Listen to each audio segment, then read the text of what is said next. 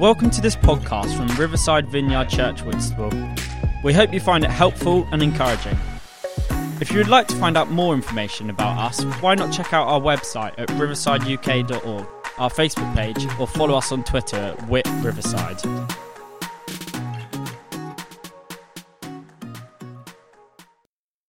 Good morning. Well, today I am continuing our series on the I am statements from Jesus in the Gospel of John. Uh, the first week, Simon talked about when Jesus said, I am the bread of life. And then last week, we heard from Jake when Jesus said, I am the gate. And today, my talk focuses on when Jesus said, I am the light of the world. Now, before I go on, I have to say it's quite bizarre that I'm the one doing this talk today because my husband Simon, who often speaks, absolutely loves light.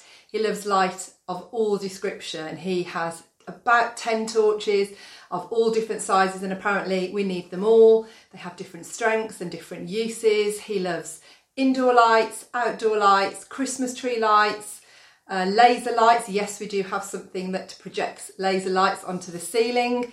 Uh, and he loves lights in shops. He's drawn to them, gadgets with lights on. So he is the one who's passionate about light. So it's quite weird that today I'm the one going to be talking about light.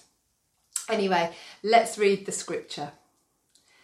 John chapter 8, verse 12 says this When Jesus spoke again to the people, he said, I am the light of the world. Whoever follows me will never walk in darkness, but will have the light of life.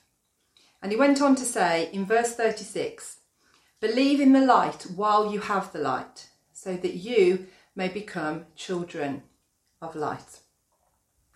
Let me say that again because those are really strong statements. Jesus said, I am the light of the world. Whoever follows me will never walk in darkness, but will have the light of life. Believe in the light while you have the light, so that you may become children of light. So, while I'm talking, I want you to be thinking about Jesus being the source of light and life, the source of comfort and strength. And maybe ask yourself, who today is that for you, or what today is that for you? Is it Jesus? Is He the light in your life that gives you comfort and strength? Or is it something else or someone else? A number of years ago, National Geographic had an amazing article on the power of light. The introduction says this Light reveals the world to us, body and soul crave it. Light sets our biological clocks. It triggers in our brains the sensations of colour. Light feeds us, supplying the energy of plants to grow. It inspires us with special effects like rainbows and sunsets. Light gives us life changing tools from incandescent bulbs to lasers and fibre optics. Scientists don't fully understand what light is or what it can do. They just know that it will illuminate our future. As another article in the same magazine said this There has been light from the beginning, there will be light at the end. In all its forms, visible and invisible, it saturates the universe. Light is more than a little bit mysterious. Modern physics has sliced the stuff of nature into ever smaller and more exotic constituents, but light won't reduce. Light is light, pure, but not simple. No one is exactly sure how to describe it. A wave, a particle? Yes, the scientists say, both. It is a measure of light's importance in our daily lives that we hardly pay any attention to it Light is almost like air, it's a given. And it went on to say, the more you look at the topic, the more you realise that our lives are built around light, that our daily existence is continuously shaped and made vivid by that ambiguous stuff that dates from the beginning of time. From our technology to our spirituality, we are creatures of light. I find that absolutely fascinating that light is described with such depth and passion that scientists are in awe of light. And how wonderful for us as believers because we know that God is the source and creator of that light. And as I studied to write this talk, I've actually found it fascinating and found myself gaining new appreciation for what Jesus said when he said, I am the light of the world. I've understood what a powerful and significant thing it was in the context and the place when it was said, and that's what I want to be sharing with us today. So let's have a deeper look. The Jewish people understood light, they knew what it meant. They understood that God created the sun and the moon and that He was the source of the light in our world, that He created it. They understood that He was the source of light all around them. In Psalm 104, verse 2, God says He wraps Himself in light as with a garment. Psalm 80, verse 19 says, Restore us, Lord God Almighty, make your face shine on us, that we may be saved. And Psalm 31, verse 16, Let your face shine on your servant, save me in your unfailing love. Ezekiel in the Old Testament had a vision of God, and in chapter 1, verse 27, it describes him like this I saw that from what appeared to be his waist up, he looked like glowing metal as if full of fire. And that from there down, he looked like fire, and brilliant light surrounded him. So the Jewish people thought of God as the creator of light. They knew that light comes from him and shines from him, that he's the source, that his face shines, he's wrapped in light like a garment, and he looks like he's on fire. And when the Jewish people were brought out of slavery in Egypt and they wander through the desert, not knowing where they're going, God leads them in a pillar of cloud and fire. In Exodus 13, it says, By day the Lord went ahead of them in a pillar of cloud to guide them on their way, and by night in a pillar of fire to give them light so that they could travel by day or night. So, God, this burning fire which gave out bright light, comes and leads them on their way out of slavery into the promised land. It protects them from the Egyptians and tells them where they need to be going. And then that same fire comes down on Mount Sinai and gives them the Ten Commandments. And finally, when they enter the promised land under David and Solomon, when they first build the temple, God's presence once again comes down in clouds and fire to fill the temple. And this is what God's presence looked like to the Jewish people, and that's what they understood. So what happens? What did they think or understand happens when God when God's light comes to his people? What effect did it have? Well, Psalm 84 verse 11 says the Lord God is a sun and shield. So God brings good favor and protection, and they understood that. Malachi chapter 4 verse 2 said the sun of righteousness will rise with healing in his wings. So this light that is God and comes forth from God brings life and also restores life and brings healing to the people. And then we have the promise that the Messiah, the coming Messiah, would be a light to all the nations. In Isaiah chapter 49, verse 6, it says, I will also make you a light for the Gentiles, that my salvation may reach to the ends of the earth. God's light was meant for the whole world. He was meant for the whole world. The Jewish people also understood the concept of darkness being evil and God being the thing that would drive back that darkness and give them victory over their enemies. David said in 2 Samuel chapter 22, You, Lord, are my lamp. The Lord turns my darkness into light. So their understanding of light was this God was the source of true light, He was the source of the life that came from that light. He brought healing, he brought revelation. He led them through the desert. He defeated their enemies. God's light defeated all the forces of darkness around them.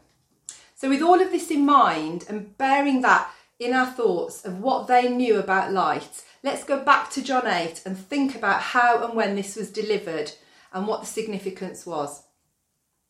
Jesus would have said this primarily to a group of Jewish people during a Jewish holiday called Sukkot, which you might know as the Feast of the Tabernacles.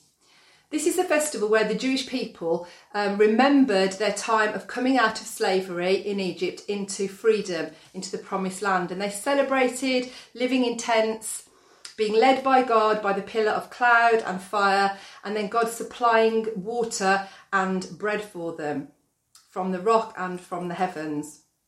And John tells us that it was the last day of the feast. Now, sometimes we glance over little sentences like that because they don't have a lot of significance for us and we don't really understand them. But I think it's really important to get the context for us and the powerful and very intentional meaning of when this was said. So, John is wanting to give the audience a clue because Jesus said this at a very particular time and a very specific point in time. So, what was happening on the eighth day of that festival?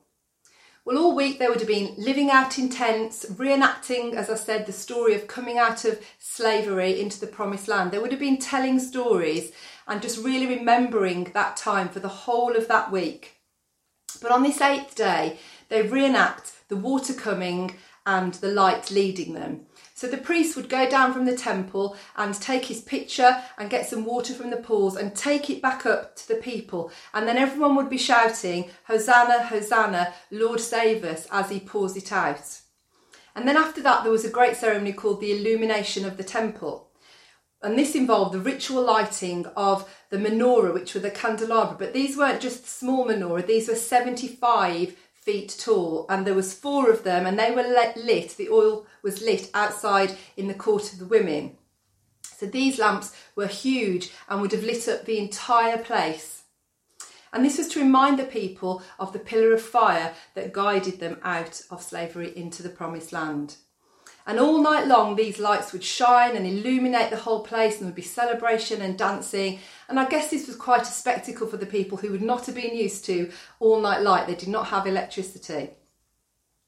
So normally there would just be one lampstand in the holy place, but on this day of this festival, it's as if that light is brought out into the world with these glorious, huge menorah and into the midst of the people so that everybody can see. Everywhere is lit and the presence of God is like filling the place. And it's important to understand all of this because Jesus says two very famous things during this period. One he says when they are pouring out the water, and the one he says when they are bathed in light. So the first thing that he says is, Let anyone who is thirsty come to me and drink. Whoever believes in me, as the scripture has said, rivers of living water will flow from within them. And that's in John chapter 7, verses 37 to 38. So if you can picture the scene as the priest is pouring out the water, you can imagine Jesus from the other side of the courtyard saying, Come to me, all who are thirsty, and out of you will flow streams of living water. And those words would have been so powerful at that moment when they are remembering the water. Jesus is saying, Come to me, all who are thirsty. And then at the peak of the celebrations, when the whole courtyard is full of light, reflecting outwards so that the whole city feels like it's full of light, Jesus turns to them again and says, I am the light of the world. Whoever follows me will never walk in darkness, but will have the light of life. I can imagine that that shut everyone up and made them listen. For Jesus' audience at that time, he was claiming that he was the light of God's presence. He's the fulfillment of the God who wandered through the desert and guided them with a pillar of fire. And he's saying something so significant to them. He's saying you don't just have to remember a time in history when God's presence was with your people, because God is in your midst right now. The light of the world has come.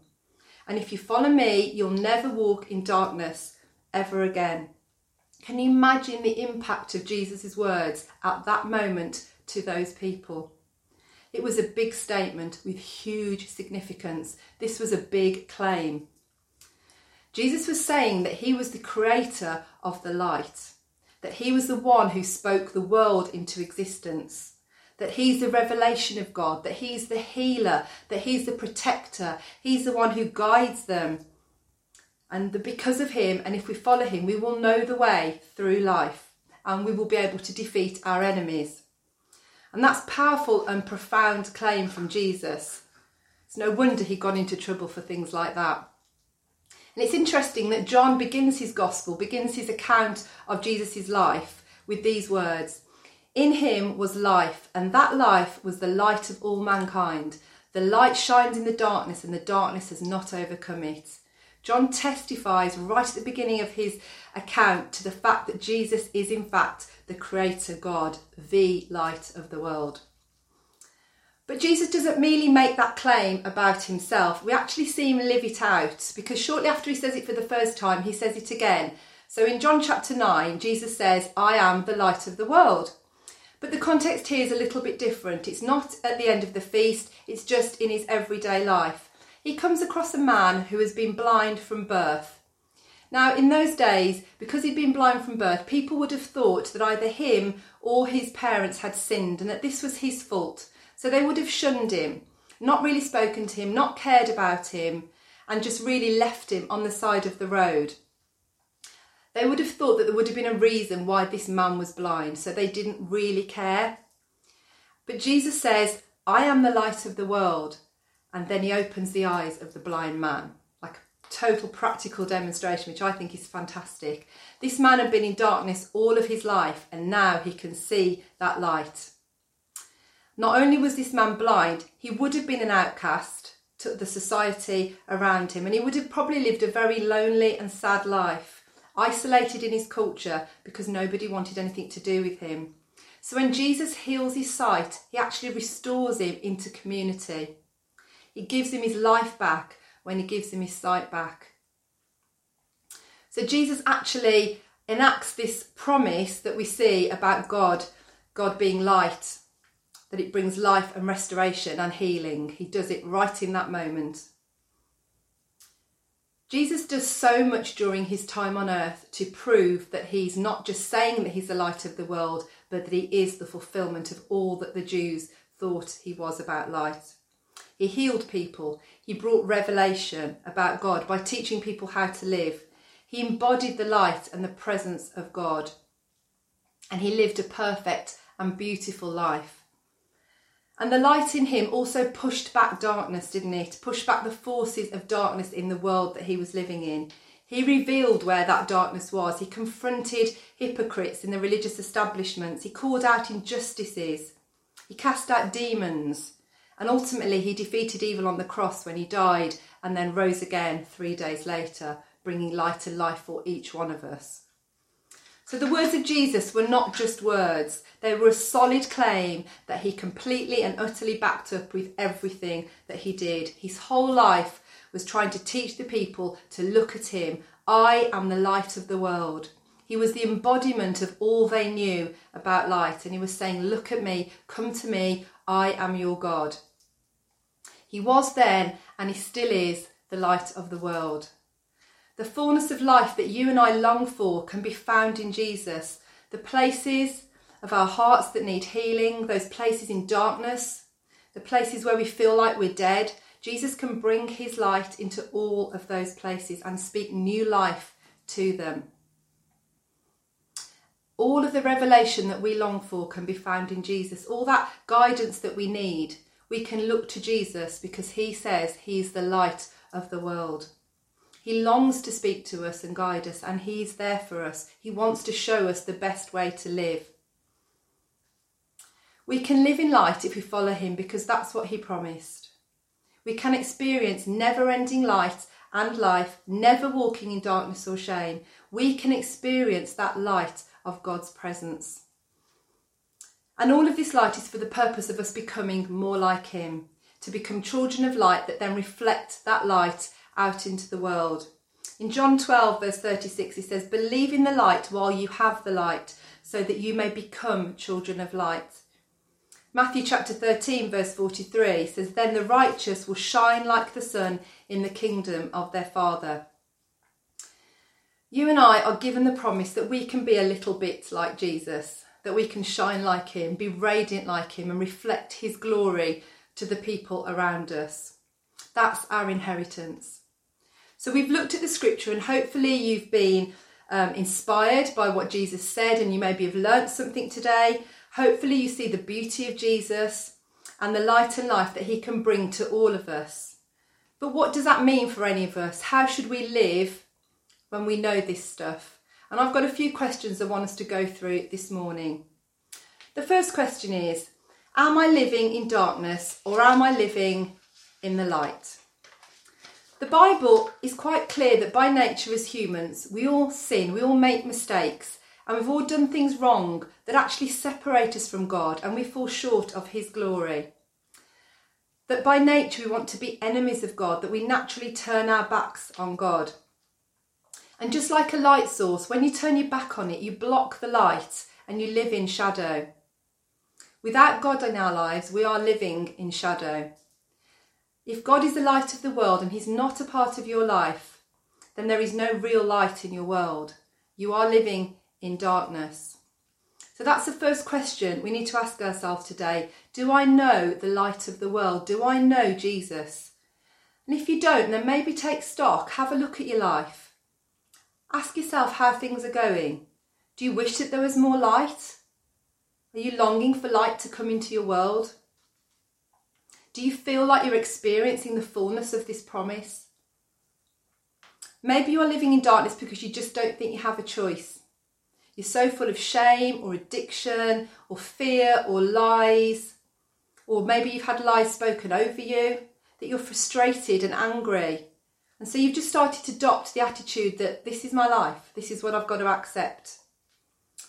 But let's come back to those promises that God's light can penetrate the darkness, it can bring healing and restoration, and nothing is hidden from dark nothing that is hidden in darkness is actually hidden at all from God. So, all the things that you think you've put away, all the things you think you've hidden away from God, He can see them all. And He wants to bring His healing and His light into those places of darkness. He wants to flood you with His light. In John chapter 12, verse 46, He says, I have come into the world as a light, so that no one who believes in me should stay in the darkness. Jesus is calling all of us out of darkness into this wonderful, pure light of his presence, into the kingdom of light. And today is your invitation. Isaiah chapter 50 says, Let the one who walks in the dark, who has no light, trust in the name of the Lord and rely on their God. Jesus is calling us to trust him, to leave behind the things that we're holding on to and all the barriers that we've knowingly or unknowingly built up to block out his light, all those things that create shadows in our lives. So, the second question we need to ask ourselves is Am I blocking his light in any way? Is there something I've done that is blocking the light of Jesus? Maybe you know Jesus. Maybe you know the light of the world. Maybe he's your friend and you've already invited him to come into your life, but you know that it's not fully penetrating into every part. Maybe you build barricades through lies or shame or doubts, or maybe there's a wall built of unforgiveness and you just can't pull it down, it feels too tough, and you know that it's blocking out the light. Maybe there are parts of your hearts, heart that's like a room that you've closed off to God and you've said, No, you're not going in there, God. Let's just pretend that that doesn't exist. I might go in there sometimes and have a look, but you're not going in there, God. We need to remove all the barriers and invite Jesus to come into that part of our life, into that part that we're quite ashamed of, that's sitting there in darkness, because He doesn't want us to live with partially lit lives. Sometimes there are parts of our lives that we hold back from God, that we don't allow His light into because we just don't feel that we're loved enough. We don't believe that God really loves us, and we're convinced that if God really saw us, He wouldn't like us that much. So we hide it away and we have doubts and shame. Maybe there are things in your life that you feel you just can't get free of, that you've really tried, that you've done different things, but you just keep coming up against the same thing, and that's creating darkness and shadows in your life. Or maybe you've actually got so comfortable with these things that you don't want them to be removed out of your life. And God is whispering to you today that you need to deal with them. I want to invite you to bring them into the light, to the safety of His light, to believe that God can heal and remove all those things that are blocking His light from your heart. And sometimes the process is really hard and we resist. You know, when you've been in a dark room for a long time and then you go out into the light, sometimes it can really hurt our eyes and the exposure is difficult. But the promise from 1 John Chapter 1, verse 5 says, God is light, in him there is no darkness at all. If we claim to have fellowship with him and yet walk in the darkness, we lie and do not live out the truth. But if we walk in the light, as he is in the light, we have fellowship with one another, and the blood of Jesus, his Son, purifies us from all sin. There is a promise here that when we bring things into the light, Jesus' blood, basically all the work that he did on the cross, it purifies us and makes us clean. That's his promise to us. There is freedom when we walk into the light, when we choose to bring those deepest, darkest places into God's presence. And it says in that passage that if we walk in the light, we have fellowship with one another. If you met someone for the first time and you just sat in a dark room, it would be quite difficult, wouldn't it, to get to know them when you can't see their faces or their expressions or maybe their hand movements. You'd find it difficult, but when you came out into the light, then it would be much easier. So it's really important to confess our sins to God, but actually, we need to confess to our brothers and sisters, to our friends, especially if we've hurt them. Share with people how you are. Share with trusted friends if you're struggling with something. If there are areas of darkness that you know need bringing out into the light, then share with a friend and ask them to stand with you, to walk alongside you, to pray with you until you feel free. So I'd say to you, are you connected into a small group at Riverside? Now I know things are difficult at this time, but I just encourage you when restrictions ease up a bit, you know, come and talk to us email us and say, I'd like to get involved in a small group. I want to be known by a, a smaller group of people who can become my trusted friends, who I can walk in the light with.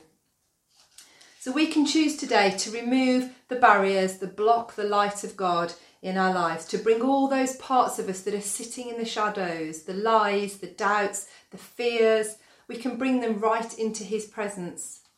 And like I said, God may well have been whispering things to you as I've been talking today, things that you know you need to talk to Him about, maybe confess to a friend, and ask His light to come in and, and heal you and restore you because He promises to fill us all with His life and His light. And lastly, the third question I want us all to think about is Are we becoming children of light? So, what does it look like to partner with God to become more like Jesus? Because I think that's something we all wrestle with because it's such a tall order. But we need to live in the light of His presence, and we can only reflect His light and become children of light when we know His light. We can only become His light as we are in His light. Psalm 36 says, In your light we see light. So it's about standing in His presence, bathing in His light, soaking in His glory, and letting that fill us, taking the time to really absorb that light so that we can channel it to other people around us. So continue to move the barriers that block His light. Right now, there might be something big that you're aware of. But remember, this is actually an ongoing journey. So even if, even if there isn't something now, there may be in a few months' time that you need to deal with that you know has almost grown like a, sh- a shadow in your life that is blocking out the light. So remember the process of coming to God, confessing our sins, asking Him to come and heal us and free us so that we can get as much light into us so that it can flow out to other people. Ephesians chapter 5 verse 8 says, For you were once in darkness, but now you are light in the Lord. Live as children of light. So we need to do that actively and keep on doing it. And finally, as children of light, we need to hold out his light to other people. In Matthew 5, Jesus turned to his disciples and said, You are the light of the world. A town built on a hill cannot be hidden, neither do people light a lamp and put it under a bowl. Instead, they put it on its stand, and it gives light to everyone in the house. In the same way, let your light shine before others, that they may see your good deeds and glorify your Father in heaven. There are many, many people in our world, our country, our town, our neighbourhoods, our workplace, and maybe even in our homes who don't know Jesus right now. And they're navigating life in the darkness, and we might be their only hope of introducing the light of Jesus. Imagine that they can't see the road ahead, and especially in these times, they might feel quite hopeless. It's like they're in a dark room, and Jesus wants us to be the candle that is lit to show them the way. So, you and I need to actively put our light on a stand, and that might not sit comfortably for all of us because you might feel like your light is dim. So, again, I'd encourage you go back and do what we've talked about. Get your light as bright as possible through confession and sharing and um, just coming into God's presence so that you can be this strong light to those in this hurting world that need it. Because Jesus asks us, well, in fact, he commands us to be the light to those in darkness. So, who in your life needs you to be a light for them? Who is stumbling around in the darkness and needs hope and revelation? Maybe God has sent you and put you into their dark room to be that light, to show them the way out. And what I've been talking about today are actually the values of our church. We want to be a people who actively pursue the presence of God. We want to be a people who follow the way of Jesus, walking in his light through obedience. And we want to live for the people that God has placed around us, holding out a light for them to guide them towards Jesus. So let's make that our goal to be children of light, on fire for God, literally burning for Him and being a light to all of those who are living in a hopeless and dark world. So, Jesus is our hope. Let's not keep that to ourselves. For those of us who know that, remember it's not just for us, it's for the world, and it's our responsibility to be that light. Get in God's presence, absorb His glory, and let it radiate out from your heart to other people. Let's pray together. And if you're watching today and you don't know Jesus, and maybe you feel like you're in darkness and you have no hope, then I would really encourage you to maybe echo these words in your heart and invite Jesus right into your life this morning. Thank you, God, that you are the light of the world. Thank you for sending Jesus as a light for us all to follow. I choose to believe in him today and accept his free gift of eternal life and light. Help us to deal with anything that is blocking your light. We confess our sin and our weakness to you today. Please forgive us and fill us so that we can be a light to those around us. Amen. If you've accepted Jesus today and you've prayed with me, or maybe you've got questions, then do get in touch with us. Go to our website, there's a contact form. We would love to hear from you. Hope you've enjoyed today's talk. We're going to finish now with a worship song. God bless.